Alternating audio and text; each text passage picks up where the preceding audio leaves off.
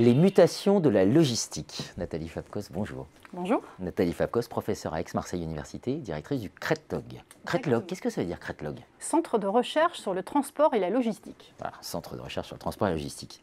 La logistique, c'est indispensable, la recherche en logistique, mais en même temps, il y a de... on s'interroge beaucoup quand même dans le monde de la logistique sur les mutations actuelles. Hein. Euh, oui, alors euh, en fait, euh, on est aujourd'hui à, une charnière, enfin en tout cas c'est ce que disent les professionnels, c'est ce que pensent aussi un certain nombre de chercheurs dans le domaine. on est sur une fonction qui a été originale, hein, c'est une fonction qui a émergé dans les années 80, 70-80, qui a proposé une vision qu'on pourrait qualifier d'assez révolutionnaire des organisations, puisqu'elle proposait une approche transversale, par les flux, euh, interorganisationnel d'ailleurs plus que intra-organisationnel, euh, et avec une industrie qui s'est affirmée partout dans le monde. On a des prestataires de services logistiques partout dans le monde aujourd'hui. Euh, par ailleurs, comme c'est une fonction interface, c'est une fonction qui régulièrement se sent un peu menacée de disparition. Parce que quand on est aux interfaces, ben, on est partout, on est nulle part. Et euh, on peut être la proie de prédateurs comme euh, les achats, les systèmes d'information, enfin, qui régulièrement se disent on va pouvoir piloter à la place d'eux ou acheter à la place d'eux, hein, pour prendre ces deux exemples-là. Mais dans le même temps, euh, comme elle vise à l'excellence opérationnelle, et ça c'est vraiment le cœur de, notre, de notre, justification managériale, hein, on, est sur l'excellence opérationnelle, articulée à une vision stratégique. Et donc on est absolument indispensable, surtout quand on a des, des, canaux de distribution qui visent à l'instantanéité, qui visent à la connexion avec le consommateur, où ce consommateur n'attend plus, et, et où il faut qu'il soit livré instantanément de son produit physique alors qu'il a fait un euh, quelques heures plus tôt. Donc cette excellence opérationnelle la rend indispensable. Et aujourd'hui, eh bien, il n'y a pas un professionnel digne de ce nom. Alors bien sûr, pas les logisticiens, on peut, les comprendre, mais au niveau des directions générales, il n'y a pas un directeur général qui ne peut pas dire que la logistique soit stratégique pour son activité, et ce, quel que soit le domaine d'activité. Ça va euh, du, festival musical euh, à la santé, euh, à l'automobile bien sûr, à la grande distribution, à l'agroalimentaire. enfin vraiment tous les secteurs aujourd'hui, y compris dans, le non-marchand, hein, sont concernés par cette fonction et la considèrent véritablement comme stratégique.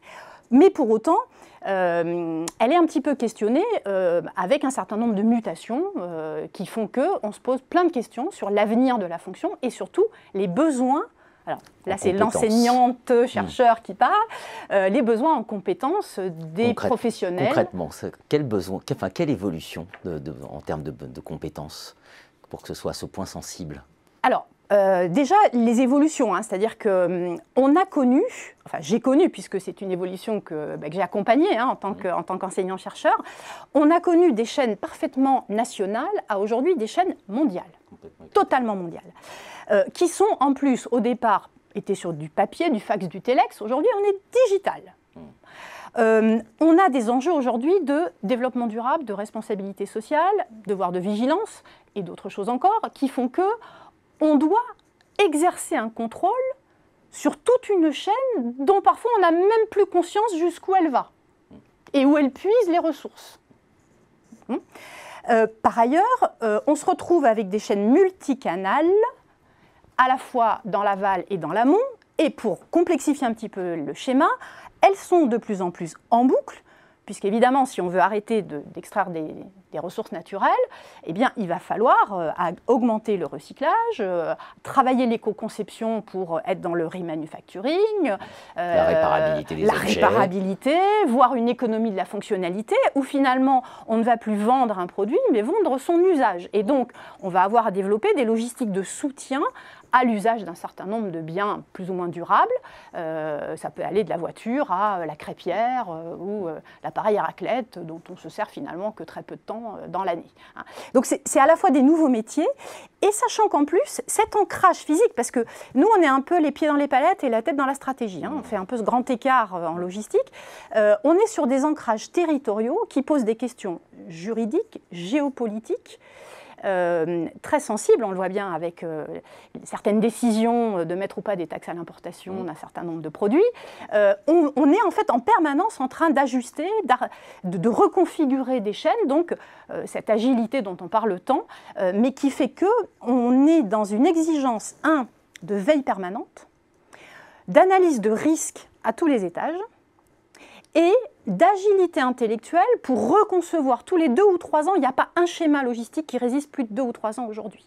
Donc les grandes multinationales sont en permanence en train de reconfigurer leur chaîne, euh, ce qui demande évidemment bah, des talents des talents.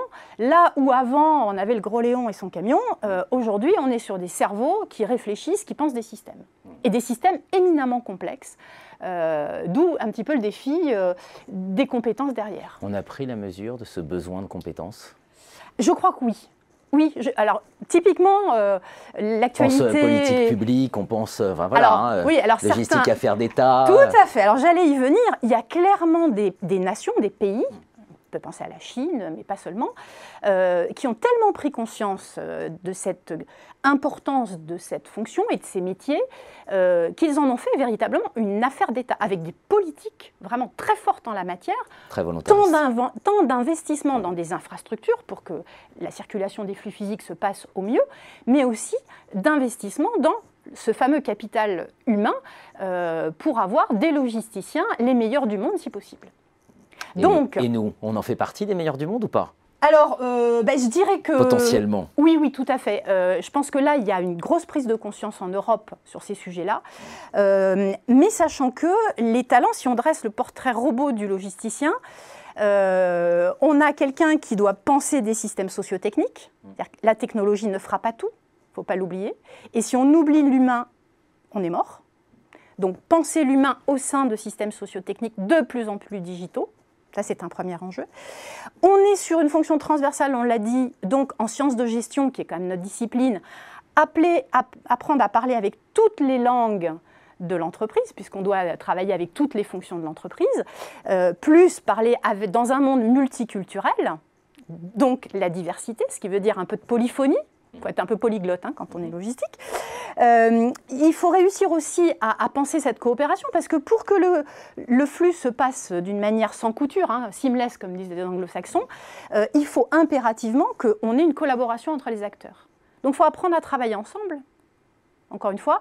Euh, et il ne faut pas être naïf hein, dans la collaboration. Il y a toujours de l'opportunisme, il y a toujours des gens qui veulent tirer la, couverture à eux. Donc euh, voilà, il faut apprendre à, travailler dans, ce sens. Et sachant qu'on est une fonction ancrée, pragmatique. Donc euh, oui, un peu de stratosphère avec la stratégie, mais en même temps, des opérations. Et ces opérations-là, il faut qu'elles marchent.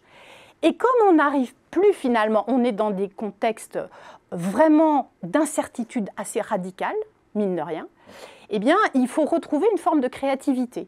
Et là où la logistique avait privilégié des logiques d'optimisation un peu, un peu dures, hein, euh, avec de l'aéro un peu, un peu raide, euh, on se rend compte qu'il faut réintégrer un peu de créativité, voire beaucoup de créativité, euh, une, sorte d'agilité intellectuelle et beaucoup d'audace d'audace, parce que de temps en temps, eh bien, c'est effectivement une, des réingénieries complète d'un certain nombre de systèmes qui sont éminemment euh, euh, délicates au plan justement des ressources humaines.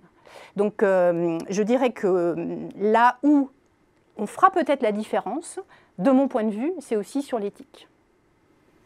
La logistique, c'est une culture avant d'être une technique. Oui, hein très clairement. Et il est temps d'en prendre conscience. Et il est temps que tout un chacun prenne conscience de sa contribution même au système logistique, parce que finalement, ce que montrent euh, certaines recherches, c'est que finalement, le consommateur, c'est le premier logisticien. Merci Nathalie Fabcost. Merci.